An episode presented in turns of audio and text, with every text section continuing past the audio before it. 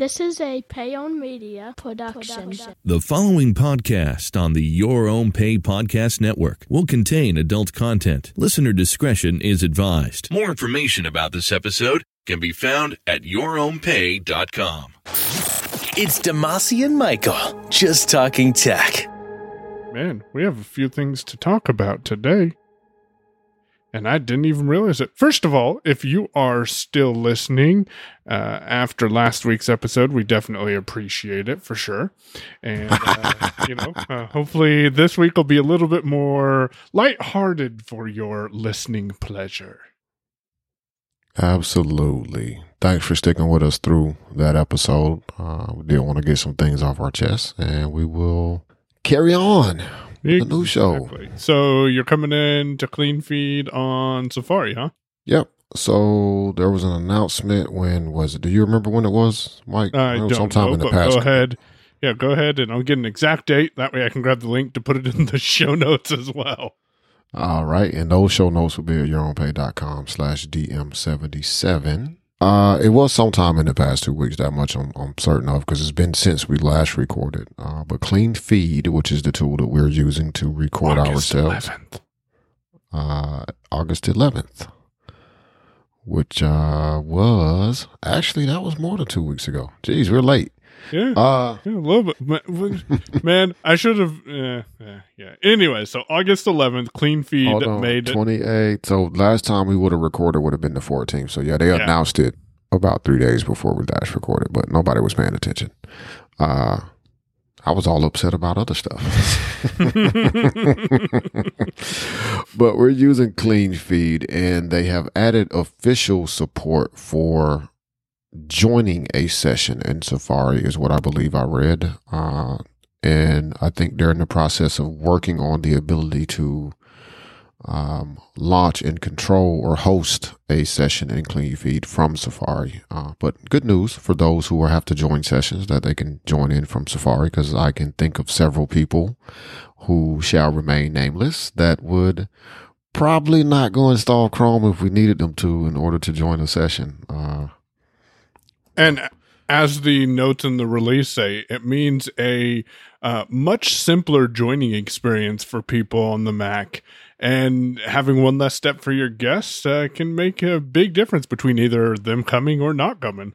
That is true. Snark all aside, like there are a lot of people who use Macs and don't have Chrome installed or only go to Chrome specifically and still have Safari set as their default browser. And I gotta tell you, like I actually use a tool that, and I will find the name of it in a second, uh, but I actually use a tool that I was able to configure clean feed links. Whenever I click a clean feed link, uh, it's basically doing pattern matching and then it launches Chrome for that link, even if Chrome is not even open.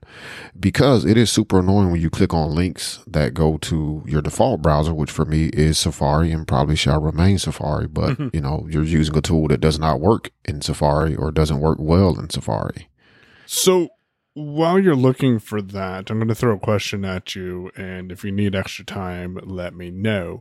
But what I know I attempted and I changed the default browser when you hit right option S to actually open Chrome. So you made a comment there for a second. What makes you think that Chrome could not or may not be your default browser?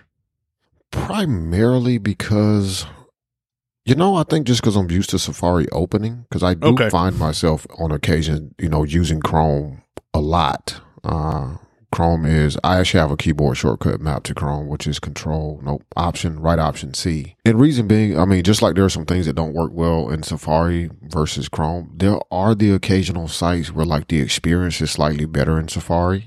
Uh, Yeah. or you know any text heavy thing where I know I want to be able to actually copy text. Um, I prefer to do that in Safari. I do use the VO Shift C to. There's a quick tip for you guys if you didn't know that. If you're a voiceover user, VO Shift C will copy the last thing that voiceover spoke. Uh, Literally. literally the last thing it spoke.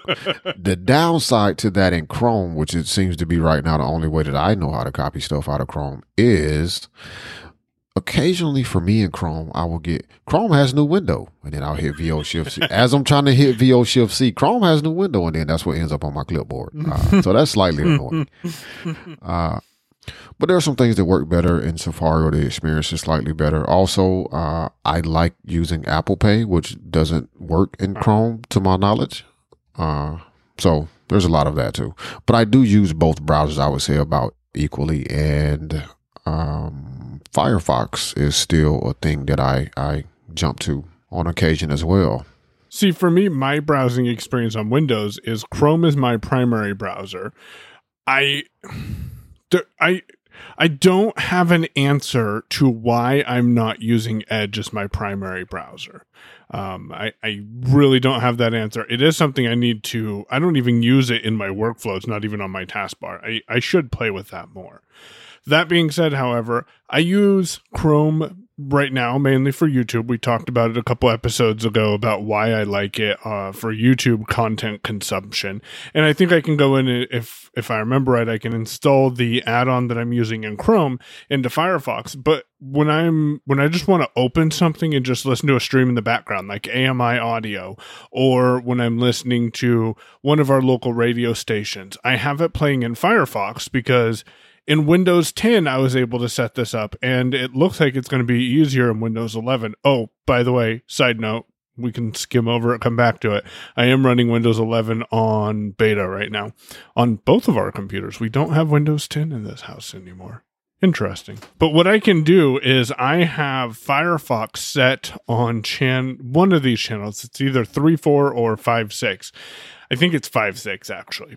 And that allows me to keep Chrome audio on its own channel. So if I get a call, I can turn the audio down, or typically what I do is I just reach over and hit mute, and that turns off the audio in Firefox, but I can still hear Chrome, and it's a lot less fiddling around and makes it super easy.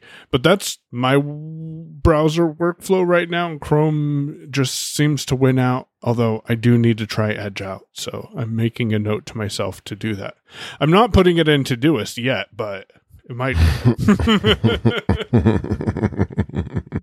if if I don't look at it in the next by the time this episode goes out, so in the next three days, then I'll probably put it into Doist. So to revisit the app that I'm using that um, I use to manage like which browsers open, and it's, it's a pretty full featured app. So it's more than just browsers. For example, I could configure it. I haven't done it this way, but I could configure it so that any Zoom link I click opens the Zoom application directly and completely bypasses the browser. Uh, can have mail to links open up specific mail apps, etc. So very nice app. I used to use an app called Choosy uh, for picking different browsers or setting browser rules. But this app is called OpenIn, uh, and link will be in the show notes at yourownpay.com slash DM77.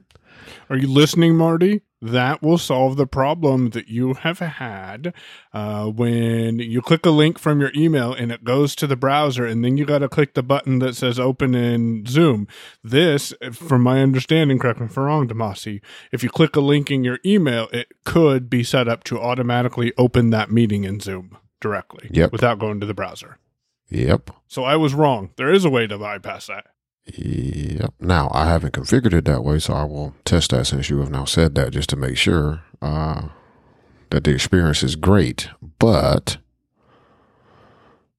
uh, app is open in capital O P E N capital I N all one word. But like I said, link will be in the show notes because googling open in. Uh, so I'll tell you what, I hadn't found it when I googled it yet. So. Uh, but pretty pretty slick application. I like it. I'm actually using it as a part of SetApp. Uh, picked up a nice deal on SetApp about two ish months ago, two and a half months ago. Mike, this is one of the apps that I was trying to think of the other day when we was talking to, and you was asking what was I using in SetApp. Oh, okay. Uh, but this is one of those apps that I found thanks to SetApp, uh, which is pretty amazing. So I would recommend this app for sure if you are a multi-browser user or there are certain you know specific applications you would like launched based off a URL scheme. Uh, it, this this works quite well. May not necessarily need it quite as much. I don't. I haven't looked at Monterey yet, so I don't know what type of shortcut capabilities you can implement uh, to probably solve this problem the same way. but works for me today. And I found the SetApp version of it, but not the actual developer version. But that puts us down the path of being able to. Ah, it is an App Store app. Hence the reason that you're not quickly finding Ah, it because okay. I'm on the developer's website now, and I do remember that it was an App Store app. So See, uh, here's some. I'm going to leave this in the audio editing. Some of the background things that we go through that sometimes you guys don't hear. We're frantically Googling links to be able to find them, to put them in the show notes. Fun times. Boom. all right. So actually, there is also a website download, but I am saving the link for that now. And Drafts.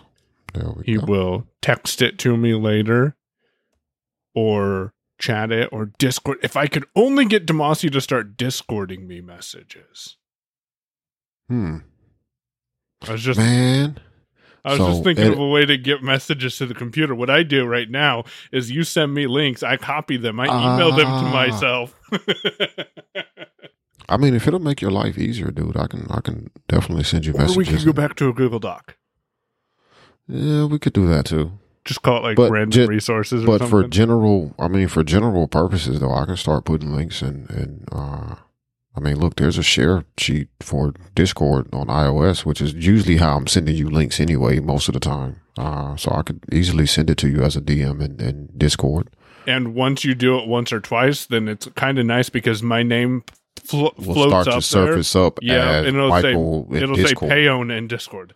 Yeah, yeah. So uh, yeah, I could do that, man. We'll play with that. By the way, No guys, problem. we're liking Discord now. Oh. I, I Yeah. don't. I think we mentioned it. la- Oh, we were talking about doing a live show last time. Yeah, That yeah. we didn't get any feedback, so that is not happening. Are you listening? Oh, is there anybody out there? so, Damashe, talking about tools that we're using. I sent you a link earlier today. Did you see it? I did see it, and I was going to ask you where. Did, so did you find this link? So what we're talking about before we get too far down the path of talking about it is Mike sent me a link to an a drafts action. Uh, he had asked me, I think it was earlier today, actually, or yesterday, possibly. It was last night. you know, how to solve a problem that he had, which is, is there a draft action that would, I could run that would automatically open up the link in the drafts, in the draft, in a specific draft in Safari? And my answer was, I don't know if there's an action that already exists. Search the directory first. And if not, go to the community because I'm fairly certain I know the process of creating such an action. Uh, and somebody may have already done it.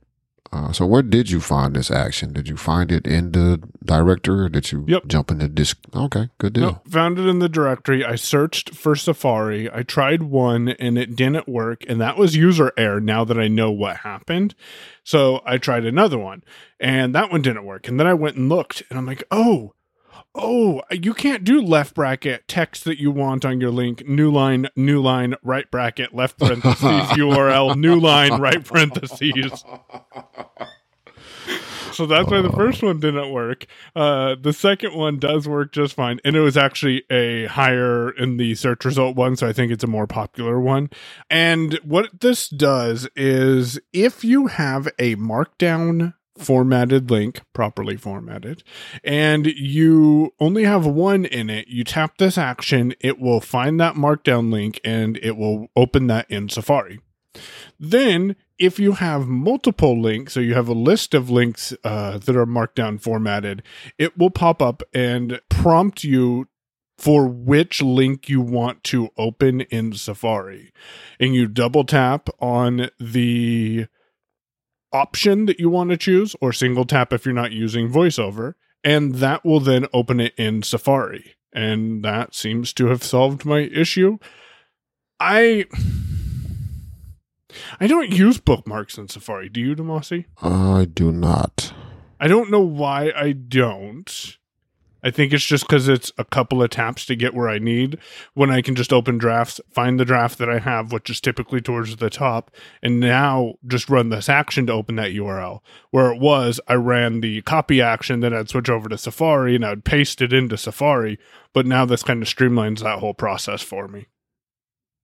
I would say so. The, one of the reasons I don't use bookmarks anymore is one because you know a long time ago when bookmarks were the thing, uh, I ended up with like a super hot mess of a bunch of crap.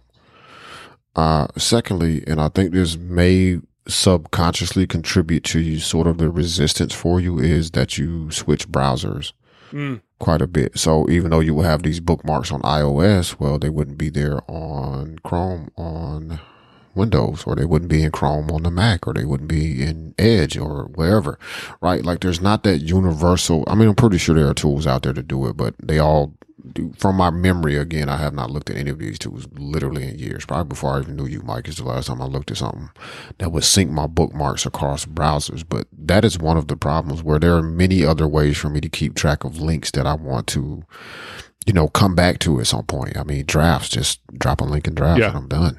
Yeah, drafts is amazing. I, I I don't think we have talked about it in a little while. So yeah, I'm I'm getting more use out of drafts now that uh it renewed not too long ago. So and it it it's great for taking down notes. I was listening to a sh- a YouTube stream, I think it was, and someone made an offhanded comment about something, and I'm like, "Oh, that is amazing!" And I threw it in drafts, and then when I had time to sit down at the computer, I opened drafts and I googled the information, and it was a great use of it because all I had to do was four finger. Well, actually, I one finger slid up from the bottom, double tapped on drafts, put the note in, and then used four fingers flick to the right so I was back in YouTube and could continue the video that I was watching. So it was just a pretty seamless, straightforward process.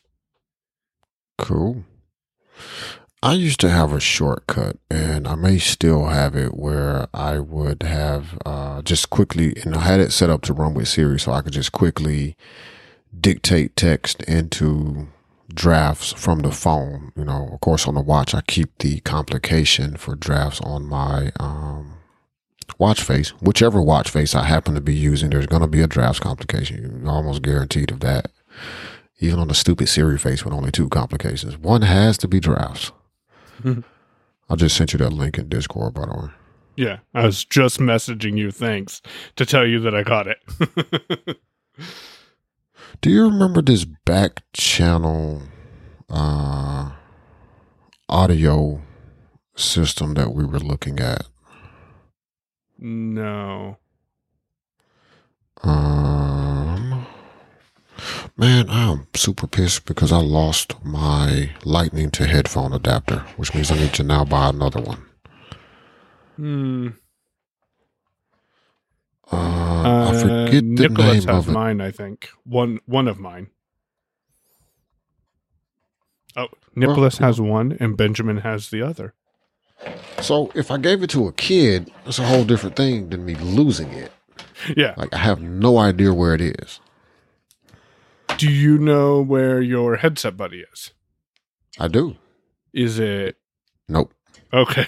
Headset buddy is right here. And that's why I lost it though, is because of what I used to do. So I didn't have the headset buddy out for a while. Uh we'll drop a link in the show notes to the headset buddy. You guys can check it out. Handy tool, not just for Clubhouse. I bought it knowing that Clubhouse was going to eventually fade from my active social life. Uh but it solves several other problems because I can plug my phone in and have conversations and hear them all through the board. Hence the reason I bought it because I also knew I was going to have a mixer. Uh, so, but I haven't been using the headset buddy since I moved my office back to the back of the house. Uh, so I had it in a drawer. But I did have a what are these cables called? You know, the RCA cable plugged in uh, to the board, and I would plug my phone into that if I was like listening to a podcast or some music or audio book or something like that, and be able to adjust that volume up and down independently while I was working on the computer. So I'm still listening to whatever it was I came in here listening to. And I used to keep the lightning adapter connected to that cord. So all I have to do is come in and just plug the phone in. Well, my lightning earbuds that I had, my Pioneer Rayz, stopped working. Uh, and unfortunately, I don't think I'm going to be able to get them fixed. I'm going to try to call them on Monday Uh, but I don't think I'm going to be able to get them fixed because their warranty covers you for a year if you buy them from an official uh, retailer. And I Ah. bought mine off of eBay. So Ah, ah. they were still new in the box, sealed, but I bought them off of eBay. I didn't get them from Amazon. I didn't buy them from Best Buy or whatever. But So- it can't hurt to call and ask. And Yeah, I hate to tell you this, Damashe, but I think we saw that the writing on the wall with those headphones. I'm pleasantly not surprised. yeah, yeah, yeah. but anyway, they stopped working. So I had to start using a pair of regular, you know, plug in headphones when my Bluetooth were charging. So that started moving the lightning, the headphone adapter around. But I still stayed in the habit of like, okay, when I switch back to Bluetooth, I would take that out of the phone, plug it back into the cable coming out of the board, right? Well, I stopped doing that and would just lay it on the desk and then lay it on the desk and then lay it on the desk. And now I have no idea where the hell I laid it, but apparently I did not lay it on the desk the last time I had it. I don't know where it is. But anyway, I mean, it's only You'll like find it about the day that your replacement one's delivered. the replacement gets here. Yeah, exactly. Which probably won't be until like September 12th or something because shipping times seem to be really screwy with Amazon right now. So Damashe and I have both been playing with Todoist again. Well, you know what? I'm going to start finding every single episode where we mention Todoist, and I'm going to reach out to Todoist and be like, "Can you can you sponsor us so we can get more listeners to hear about Todoist? Because we we come and go, and we are at this time coming to Todoist, and uh, hopefully we'll be sticking with it. I went through cleaned up a lot of projects. I I spent probably a half hour. If I would have tracked my time, I would have known for sure. Uh, half hour, 45 minutes yesterday, just deleting projects, going through, seeing what I needed to keep moving things from one project to another. It's like, well, I only need this task in this project anymore, and I don't need anything else. So I deleted a couple of projects.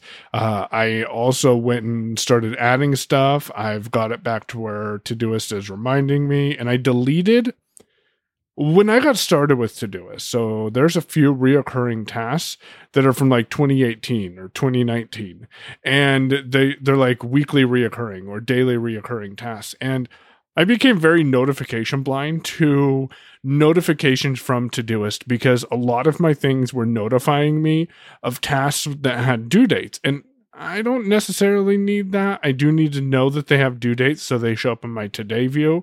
But when I started finding that these notifications were a bit overwhelming, then I decided to simply stop using Todoist, which means credit card bills were like, uh, Michael, you should give us some money in the next couple of days. And I'm like, mm, yeah, you're probably right. Uh, and so things started slipping through the cracks when I stopped using Todoist. How has your reinitiation of Todoist been going, Damashe? It's been going good. Uh, I did a similar thing to you where I went through and started deleting old projects that like they got started, but they were not going anywhere or no longer needed. Getting rid of a bunch of tasks, re, re, really just reorganizing because there's a lot of things that I had in there that had due dates. And like, you know, that's one of the things that was annoying me is like I would look at to do Todoist and it would be like, oh, you got 17 things that are past due. And I'm like, they're not really past due. I kind of used them to make notes to myself. uh, and, and didn't spend the time to appropriately organize them. But I've done two things. Uh, one, just a general cleanup of removing things that don't need to be there anymore, uh, organizing things where they need to go and record, you know, based on project or what the actual intent is. And deciding that I'm going to, so I, I've had to do some reorganization in a lot of places and Todoist prompted a lot of this, but it, it finally made me make a decision about some things. So Todoist is where things go that have to be done or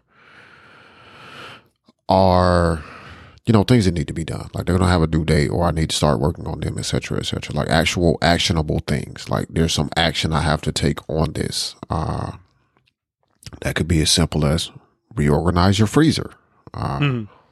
or, you know, buy this book bundle from Bundle Hunt, not Bundle Hunt, uh, Humble Bundle. Uh, but I set the due date for that to be like the day before the bundle is going to disappear. So if I actually do decide I want to buy it, I won't forget to buy it. Didn't need to buy it right then.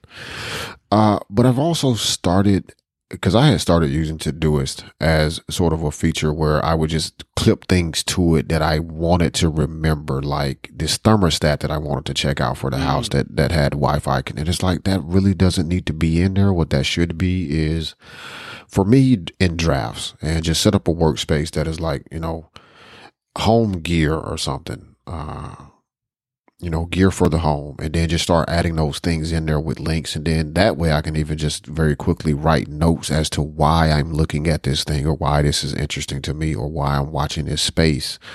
And there's no set time. Like I don't need a new thermostat. The one we have isn't broken. It's just not accessible and it's not smart. And I wanted a smart one. So doing things like that. Um, I've also went back to using good links oh man, I, I, I am dreading having to go through good links and clean that up. But I have started to.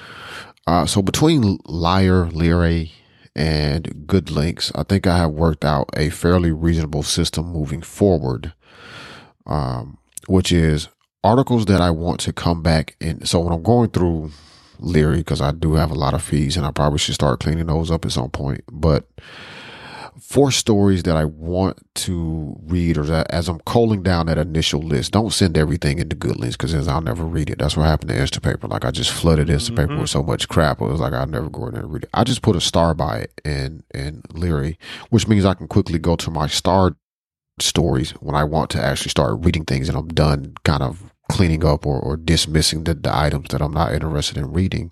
And there's my reading material. For some of these longer form articles, so there are two types of articles that I will send to good links. They're either extremely long and I don't have time to sit there and read them right then. Uh, I will send them to good links. Or if I read an article and it's like, hey, this is some good information to be able to pull from at some point in the future or this is a good reference article to send people. Like, how does two factor work? Like, oh, well, here's mm-hmm. an article that explains it much better than I do, much better than I can. And I also don't feel like explaining it to you again. So here's an article. Uh, I send those things to good links and I just put a tag on them of, you know, helpful or I forget the exact tag, but I have a tag for them. So, you know, explaining two factor or why passwords for this or et cetera, et cetera. A lot of things like that, that I will, you know, just put tags on them and uh, good links. Looping all the way back around to Todoist, my Todoist looks a whole lot better than it used to. I still have some cleanup, like I need to remove some labels and uh, that's about it. Just I need to clean up some of the labels that I have in there. I haven't ever created my own custom filter, so I don't have any of those to worry about. I will start working on those at some point. But it's a lot better, and I've actually been checking off things uh, consistently. Uh, either because I've done a thing and it's like, oh yeah, I had that to do is go go check that off because it's done, even if it was done before the reminder or the due date went off. Like, you know, I told you that I had to reorganize my freezer. Uh, mm-hmm. So, oh, go ahead. And are you so? What I'm hearing you say is that there for a while, Todoist kind of became your drafts, sort of. Uh, sort of, because it would be like, oh, here's a thing that either I need to investigate this or I want to at some point buy this. Mm. And a lot of people use like a someday list, right? Like, and I hear a lot of people that use task managers on different podcasts or different bloggers that say like, oh, you know, I have a someday list, right? So I was trying to sort of adapt that method, except I never did the, the upfront work of having a designated place for the someday. Cause to me, someday, what doesn't work about the someday project for me in general is not everything that I want to do someday is related to each other. So if it's like, what is that thermostat that I wanted to go buy? Well, I'm not going to go look at my someday list for that. That doesn't make any sense. It belongs in home because, you know, it's something I'm trying to get for the home. Uh, so I had started trying to use it in that manner, but the way that I was doing it wasn't working because I didn't have a, a definite someday list or, or, or project. Uh, labels never quite man there's some bugs with Todoist too speaking of which but there you know trying to add labels doesn't always add the label i'll type the at sign uh-huh. and type out the label name and then like the label yeah. won't get added so the task name will say you know check this out uh or you know look into you know, uh, uh, doorbells or doorknobs or uh, uh, smart door locks, Mhm. right? At home project someday or something, or at someday. And it's like, see, this is why I couldn't find it when I was. So I've just started going back to drafts because drafts is the place that I keep a ton of stuff at, and it's easier for me to filter, search there, and the context gets added over time. So if I'm researching a thing, instead of having adding to Todoist, that's something to to research because it's not oh figure out what's wrong with this server. It's like no, I just want to research this topic. What I don't need to go in there because it's not a to, it's not a do item. is not actionable mm-hmm. necessarily. So getting back to only putting things in there that are actionable. Also, it you know centralizes some stuff means I'm not trying to figure out like what was that thing we were talking about. that random link Michael sent me that I don't know why he sent it to me, but I put it in Todoist to look at it. Oh, Yeah, right. Uh, like I, oh man, I found a task in there that I apparently sent to Todoist from Twist, and it was like Ooh. a link that I have Ooh. found helpful. And I was like, "What is this?" And the link took me back to Twist, To which of course Twist. Twist is gone, so I don't even know what the hell it was supposed to be useful for because there's not an actual link associated except the link to Twist. And I was like, "Well, see, that was stupid." yeah, yeah. Well, live and learn. Uh, appreciate that clarification. Funny you mentioned GoodLinks. I don't know what happened, but something on my phone shifted all of my I- app icons by one. I think I moved an app and it pushed everything or, or something. I don't even remember. But I noticed it today because, you know, muscle memory. I went to tap on the Discord icon and it was over by one. I'm like, well, that's weird. What happened? Then I went to page two to tap on something. Oh, deliveries. And uh, when I went to tap on deliveries, I accidentally tapped on GoodLinks. I'm like, wait, wait, I have GoodLinks on here. I should I should start putting stuff in here again. So I need to poke at GoodLinks and Lear and stuff because yeah, that could be a great workflow and a great process to follow. Yeah, I'm I'm liking GoodLinks. Uh, you know, Only it's, problem it's, that I have with GoodLinks is it's not on Windows. yep. Yeah, see, if I were in your position, I might look at either Instapaper or Pocket. So what I'm looking at is I'm going to try to find it. There was an article you sent me that was about a drafts extension for Chrome. So I Yeah. might use that and look into a GoodLinks action to drop links into GoodLinks from drafts. That way I can get them using drafts as intermediary uh, from my f- computer that I come across on the web two drafts to GoodLinks if I want to look at it. Uh, and one thing I forgot you can do, and you, I, I think already know this, but uh, I was thinking at first, when I kind of thought about this, I was thinking, you know, that could make a big mess. But then I remembered that while I was looking through uh, the action that I sent you, you can actually set drafts to delete drafts after you take action on it, which is super convenient. Yep. So, So that that yeah, that Chrome link that that that is a that was a neat tool. I thought that was something neat that was created. Um, alternatively, you could, and it, it, it would really depend kind of on how this uh how that that Chrome extension works for sending things to drafts. But if it allows you to, you know, apply tags to it as it's going in, you could just make your reading list in drafts, just a reading list workspace uh, and just use the action to to either open you know use your open link action when you want to read a story or just put it in link mode and just tap on the link in the draft uh, that's Ooh. another thing that works yeah. So you've been on beta a little while. What are your initial thoughts? Because I've shared my thoughts. I don't think you have. Have you? I don't remember. no because i wasn't on it but maybe a few days the last time uh, we recorded. And i hadn't yet put the beta on my watch which i did i think a few days after that. So my overall thoughts about the beta is that is is, is pretty solid. Uh, I came in, so I I missed the entire first what five betas, I think. Yeah. So I came in on the beta right after they fixed the Safari or updated Safari to add the, the bottom toolbar back with the back and forward and share button and all of that, which is nice. um, I, I do like this particular layout. The getting used to it being at the bottom, like I still find myself occasionally trying to touch the top of my phone. I'm like, where did? Oh, yeah, it's down here. Uh, but having the address bar at the bottom, and yes, I do know that you can move it back to the top, but I actually think that having it at the bottom uh, is a little better because I can easily reach it. I don't have to do the whole phone Mm-hmm. shimmy thing to get to the top of the phone. So like I'm fine Yep. where it is. It's just you know muscle memory, like Mike just said with his app icons, like just getting that muscle memory back, getting that muscle memory retrained to go to the bottom. But as far as good, I do not like the new shortcuts, like the changes Uh. that they've made to shortcuts. Shortcuts itself really isn't new, like the folders and all that stuff came last year, but the, the reorganization or the changing of the layout Mhm. uh, that has been done, just the slight little tweaks they've done to it, I don't really care for them. Uh, I feel like it makes navigating it a little bit more cumbersome than it used to be. Uh, I have not tried creating new shortcuts, so I'll have to report back on that uh, next time. Just because I opened up shortcuts one day with the intent of going to go create a shortcut, and I was like, "Well, let me look through what I have in here already to see if I can just modify something or whatever, or if I already made this thing." And I was like, "Oh, I I, I don't like this." I just closed it. I was like, "Man, screw this. I'm out." Yep. uh, want nothing to do with it. But generally, it's been pretty solid. I have discovered that there is some sort of glitch with, uh, and I think it just applies to Bluetooth audio seemingly.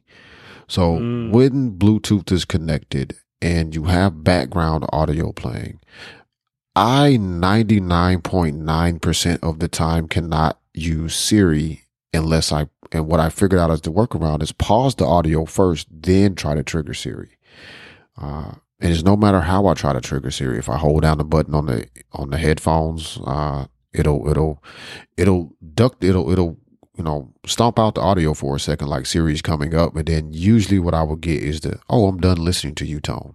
Mhm. Uh, holding down the side button on the phone, same thing. So what I figured out purely by accident uh, a couple of days ago is pause the audio, then you know, summon Siri and say your thing, and then it happens, and then you can just go back to playing your audio. Very weird bug. Uh, I don't like it. Um, and I'm using Apple's earbuds, so See, and I was just Sure. going to say, I'm not observing this often with the AirPods, AirPod Pros. Every once in a while, I'll have my phone upstairs and someone will text me, and I'm like, hey, uh, I almost said it. hey, S person, go uh, send a message to so and so, and then I say my message. And this is always fun. Instead of Siri activating, what it does is it seems like it just taps the power button for me because I I don't Siri doesn't take action, but voiceover tells me what time it is. And the, the phone's upstairs and I have to go upstairs to relock it or wait uh I think I set for a minute or something um and hope that I don't get a notification within that minute that keeps it Well, hope the time hope the time doesn't change. Yeah. Yeah. Yeah. It'll never lock. yes. 101. 102. Right. Damn it, it was almost locked. 103. Damn it. You've been there, seen that. Yep. I was stuck in that loop a couple of days ago. I was like, fuck, I gotta, I should go get up and go lock the phone. Jeez. yeah, but it's so far away. Uh, now, I am not using AirPods or AirPod Pros. I'm using the Beats Flex uh, earbuds, which on another note, like, so I've owned, well, Tia owns a pair of AirPods. I've had a pair of AirPod Pros uh, for a very short time. And I've also had the Power Beats Pro uh, Mm. earbuds from Apple. So I've, I, I've experienced the usage of the regular AirPods. I've used them on my phone long enough to know that I cannot use regular AirPods because they don't stay in my ears. AirPod Pros are fine as far as staying in my ears. They were great. Uh, the Power Beats didn't work for me. I should return those to Costco. They did not work for me because um, the ear hooks were kind of weird. They were a little uncomfortable. And the case was ginormous. Like if the it, you know look the discomfort combined with the enormous case that I'm like, I have no way to carry this with me. Like either I just got to have the earbuds in or don't have any earbuds. Because how am I going to carry this with? It won't fit in my pocket. Like Yeah, I like the I- AirPod Pro case. It just slips right in your pocket. You can, Yeah. at least You for my fit pockets, I can short keep my phone. pocket. Yeah, yeah. Yeah. I can keep my phone and my AirPods Pro case in my pocket. I am looking at new AirPod tips, though. Just throwing that out there. I have to. Yeah, I will send you a link to those. Uh, I've, I've, well, I have not tried them personally myself, but people seem to like them. I like the foamy tips in general. Mhm. Uh, I just haven't tried the specific ones for the AirPod Pros. Um, I have foamy tips in right now. Yeah, you should send me that one because I wonder if it's the same one I'm looking at. I don't remember the name of the one I'm looking at. Uh, they are great memory foam tips. Uh, you squeeze them, you put them in your ear, and then they expand to fill the available space, and It they seal a little the better. That I'm looking at. I'll tell you in a minute which ones they are. But that uh, back to your. Oh, Yeah. know. So, uh, my point being, like, I've used several different pair of Apple, you know, earbuds, and I think, well, the only difference that I'm aware of between any of these that I have named that I have tried versus the ones that I'm currently using now, which are the Beats Flex, is, uh, and I just wouldn't buy another pair of AirPod Pros because I was like, man, they're gonna come out with a new pair soon. Mhm. Uh, the Beats Flex do not have either the W1 or H1 chip. And that is the only thing that I know is different. Now, everything else works the same as the AirPods, the Beats, uh, meaning that they are paired to all of my devices over iCloud. So they switch to my watch sometimes when I don't want them to. Uh, super weird bug, Apple. You should probably fix this. Um, if anybody from Apple happens to be listening just randomly for some reason. Uh, listen, if I'm playing audio from my phone and I tap my watch face, I don't want you to turn off my audio, connect to the watch so I can hear voiceover through the watch, and then attempt to go back to the phone. Like, because I don't know when you're back at the phone, so I don't know when to try to, you know, press play to resume my audio. Yeah. I have popped out an earbud so I can hear what the watch has to say. Uh super annoying. I'm sorry though. You know, it did work seamlessly one day though. Uh, I checked the message, I replied to the message, and then it went back to the audio and resumed playing Overcast. And I was like, oh, well, see, that's great. But if you did that all the time, I probably wouldn't have anything to say. But you don't. but was it playing the audio from Overcast from the phone, or f- did it just pick it up from the watch? No, it was playing it from the phone. Oh, okay. Yeah. So basically, what happened, kind of to explain the scenario, audio was playing in my ears. Uh, I tapped the watch face either to send them. I think I was trying to dictate a message, is what it was. So I held down the button on the watch to dictate a message. You know, say send. You know, mm-hmm. probably Tia a message. You know, got the Siri sound in the earbud, so it had switched over to the watch. I dictated the message. I read the message and I sent the message. And then, you know, after about maybe three seconds of me having covered the watch face to put it back to sleep, the audio starts back playing from the phone. And I confirmed nice. It, it was nice. I was like, oh, that's what they've been trying to do, but it didn't happen like that one time. Should be now. My question for you is: Was this after you were on beta for both, and have you gotten it to work since then? I actually think this this was before I was on beta of either. Ah, ah. Uh, I do remember that, uh, and also, Comply. hmm? Comply is the name of the earbuds. Oh no, wait. Yeah, Comply foam earbuds or ear tips. Uh, I don't know if those are the ones. I, I can't remember the name of the ones. I was actually going to go search Allison's site because I think she reviewed the ones that a lot of people were talking about, uh, and it could be those. Ah, okay. Uh, but I just like the foamy tips in general. Like I, I have them on the earbuds I'm using now. Never I- used uh, memory foam tips, so Oh man, they're they're nice. They're super nice. Tip, no pun intended. the tip. Typically, with the silicone ish tips, you just stick them in your ear, right? With the foamy ones, squeeze one and then stick it in your ear. Uh, because when you squeeze it, it'll it'll pop back out. It may not feel like it initially, but it gives you time to put it in your ear, and then it'll expand back, and it gives you a better seal. Huh, uh, okay. which is one of the reasons I liked them.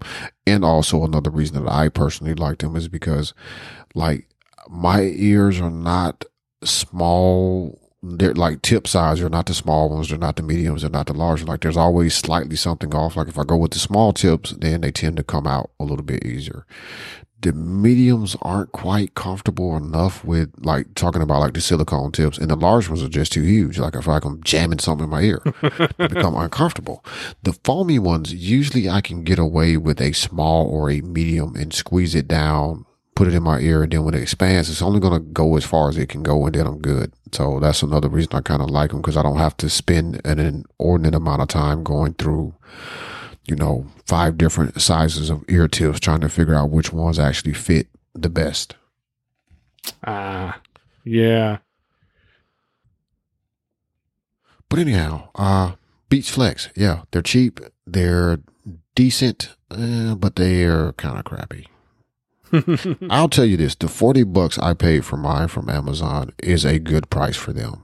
Uh, I don't think I would have been as happy if I would have paid 80 bucks, which is what I think they originally costed when they came out. Ah. But for 40 bucks, like I am perfectly fine and I'm not really complaining. It's more, I just want to tell you about the experience in case you're thinking about getting them. Uh, there's some weird Bluetooth behavior there. Char Gen Pro Yeah. is the name of the AirPod tips that she Ah, where she was talking about using the wings that she doesn't normally use, or the hooks. ah, Yep. ah, okay. Yeah. Yeah. And they're 12 bucks on Amazon, which is half the price of the ones I was looking at. So I might pick those up actually instead of just the ones I was looking at. So, did you get a chance to listen to Tech and Barbecue this week? I did not. It is on my list. Interesting podcast. I'm like, man, this really sounds interesting. I want to start smoking. I want to use some of the smokers they're mentioning, and everything was great. And then I Googled one of the smokers, and I'm like, not that great. You're looking at forty three hundred dollars starting price. Holy shit. now, admittedly, the the and I'll link to this episode in the show notes. But the smoker they were talking about was a gravity smoker, and he said it looks a lot like a gun safe, and it's like six hundred pounds, and it just stands vertically, and you put your uh, charcoal in the top, and then it feeds it down. Uh, and so that way you don't have to open it and mess with the temperature of the meat when you're Oh, adding charcoal nice. to it. And yeah, it's nice, but I don't know that's forty three hundred dollars nice. At least not for me right now. But yeah, it, it had me intrigued. Um, and you know, listening to that podcast reiterated to me that I like to cook food, but I know nothing about cooking food. And there's so much more room for improvement, and we can leverage technology to help make a better experience for ourselves, our family, and for those who we're entertaining too. Uh, is is really what it brought to my attention. So, what are you using to smoke meat? That's kind of why I wanted to listen to that episode. Like I was really excited when that was one of the um what what do they call this experimental episodes for this week of DTNS because I was like, you know, I, I haven't followed this space all that much when it comes to comes to the technology um, because I know how to cook. Right now, I know I'm not an expert at a lot of stuff when it comes to cooking, but I do enough to get by. You know, I don't routinely overcook things or undercook things or anything like that. Uh, but I knew there probably would be some interesting tech uh, that, that I made. What was that thermometer that everybody was going nuts over for a while? Like I really wanted to get one of those at one point in time. I don't remember. Was it a talking one or Uh, it, it was a smart one that you ah? connected had the app. Ah, we we will find it and put it in the in the, in the show notes. It was like Damashe will find it because I got no fucking clue what he's talking about. yeah, you do. yeah, I know. Once I see it, I'll be like, "Oh yeah, that's right." Yeah, because that Uh-huh. would be kind of cool to have a The Weber iGrill. ah. Okay, okay. Yeah, and they had several different versions of this, uh, but I think the the most popular one or the one that really got the most attention was when it became a standalone smart device that they had an app for on your phone. So like you could get a notification when, when once your meat got to a certain temperature, or just open the app to check the temperature Mm-hmm. uh, of what your meat was. Uh, or what the inside of your grill was, I think also. I, I, I didn't, again, didn't do a whole lot of research on it because I was like, man, screw that. I ain't got time. Yeah. Uh, yeah. He brought up a couple of good points. Uh, never rely on the thermostat on your grill. And I didn't think about this, but the thermostat on your grill is nowhere near where the meat is. So that doesn't give you even a close representation of how the meat is doing itself. That is more, uh, well, I mean, I'd never pay attention to it because I can't see it. Yeah, I didn't even know for about the first six months that I had that grill that that was a fucking thermometer on the front of it. I just thought it was like some symbol for the company who made the grill that they just put like this little plastic thing on the front of my grill, or whatever. Like I didn't even know what it was. and someone comes in and goes, Your meat's hot. Oh, Uh, so it's at it's it's at two hundred and fifty degrees. I'm like, how did you know it's at two? There's a thermometer on the front of it. Oh, well, shit. I just open it and, and see how much heat. Well, let the heat dissipate when I crack it open, and then Yeah. you know check to see how hot it is. Like, ah. or I open the pipe up on the top of it a little bit, and then put my hand over it. Like, if there's a super hot heat that like scorches my hand coming out, like it's too hot it's for a me to little cook too anything. hot. Yeah. A little too hot. Man, probably don't want to put any meat on there just yet. But yeah, I, I enjoyed it. It was a good episode, well worth the eight hour ish. Uh, and and I just like Chris, the stuff that Chris Ashley does, anyway. So Yeah, I've been meaning to go check out the what is it, the SMR? SMR. Yeah, I've been meaning to try to go check that out because hearing more of him on uh, DTNS has has been like you know the, the- you know, and I think the other uh, Rod I think has been on Yep. DTNS a couple times. I should really go check that show out, and I should you know kind of see what people are talking about elsewhere. You know, get out of the Apple ecosystem from time to time. I'm switching to Linux. they are Apple fanboys, except one of them, and I think it's Rod. Rod, the no, maybe it's not. Anyways, one of them, I haven't listened to the podcast in a while, is uh, all in on the Samsung world. ah, that makes for interesting conversation. Yes, yes, Uh, it does. So, yeah, actually, so for me, when it comes to smoking meat in the like that that that that gravity smoker does sound interesting because one problem that you do face is whenever you open your grill, like you're letting all of the heat out or all of the smoke out, and then it has to build back up. Um, Mhm. So the type of grill that I have is, uh, I mean, there probably is a better name for this. I don't know, but I just call it. It's just a barrel grill because it's shaped like a barrel. Uh, uh, it is. It's it's the bigger size barrel. It's not the huge. It's not the ginormous Texas barrel grill. You know, somebody cut an Mhm. oil drum, which I do want one of those. So you know, if anybody knows anybody that you know makes those, we should talk.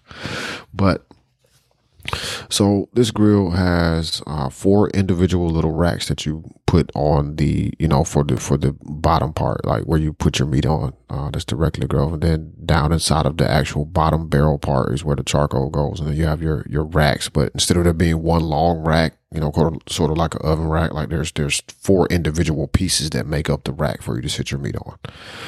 Uh, when I'm smoking something, typically what I will do is let's see try to keep this as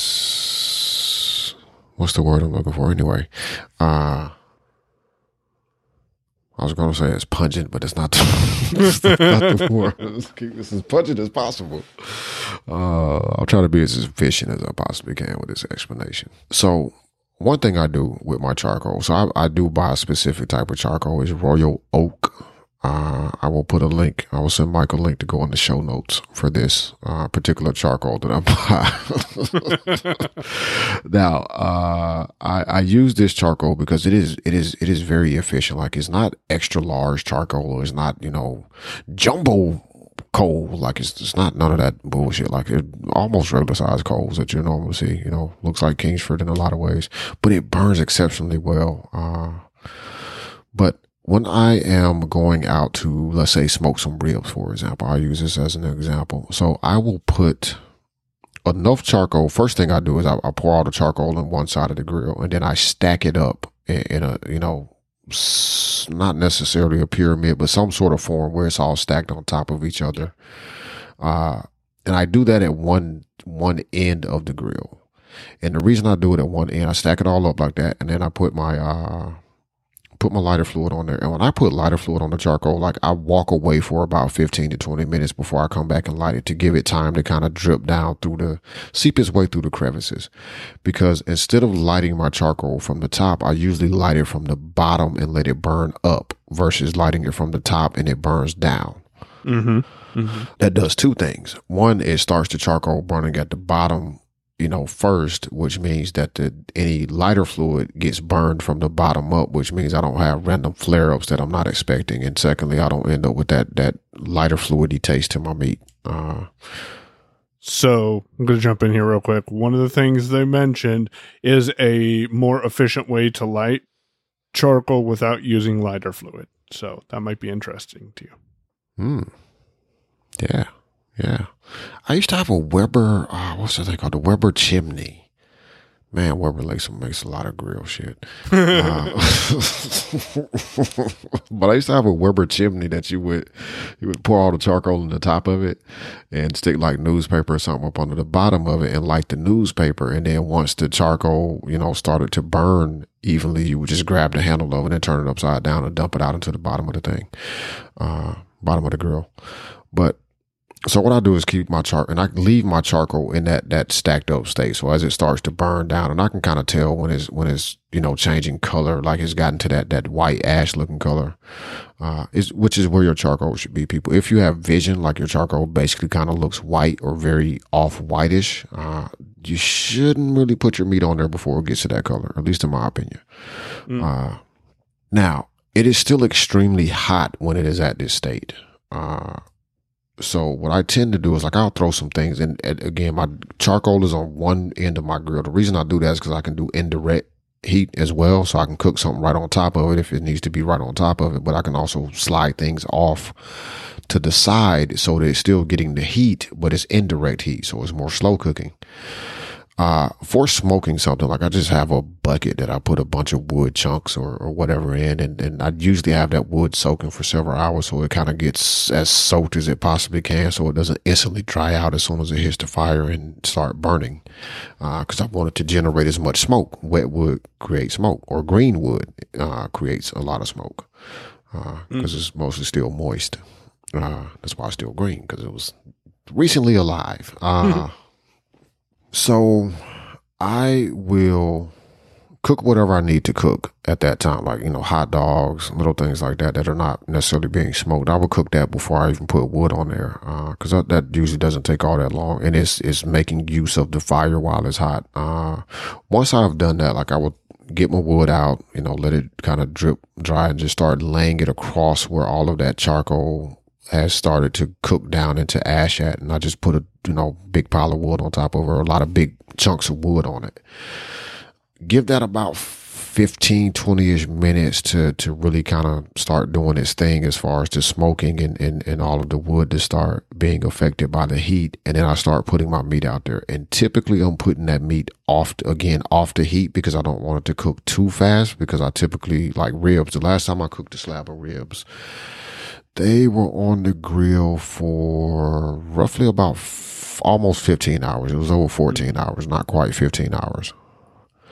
Um, and they came out perfectly uh, because once I had those cooking, like I wasn't going out there, but and I kind of use the so my grill has like the little chimney that sticks out of the top of the lid when it's closed. Uh, I use that to kind of control the heat, and again, that's why I made reference to like I will put my I will go over there and I will put my hand over the top of that before I open the grill so I can see what the heat is like, what's coming out of there, and if it's you know too hot, then I close it up. I use that to kind of control the airflow. That's the that's the way that I control the airflow. So like if I feel like you know things are getting too hot, I'll push it over. I won't close it all the way off because I might forget about it long enough that it smothers the flame out because it's not getting any oxygen. Uh, but I'll keep it very very tightly cracked, so there's just a small crack in there, so it's still getting some airflow. Uh, and I'll use that to kind of adjust it. So instead of opening the grill to check on the meat, it's like, well, I know how long this has been out here. I will go slide the chimney a little bit wider open, let some of that smoke vent, you know, flood the neighborhood with all the, all the goodness of that smoke. let them have that. yeah, that's all you get.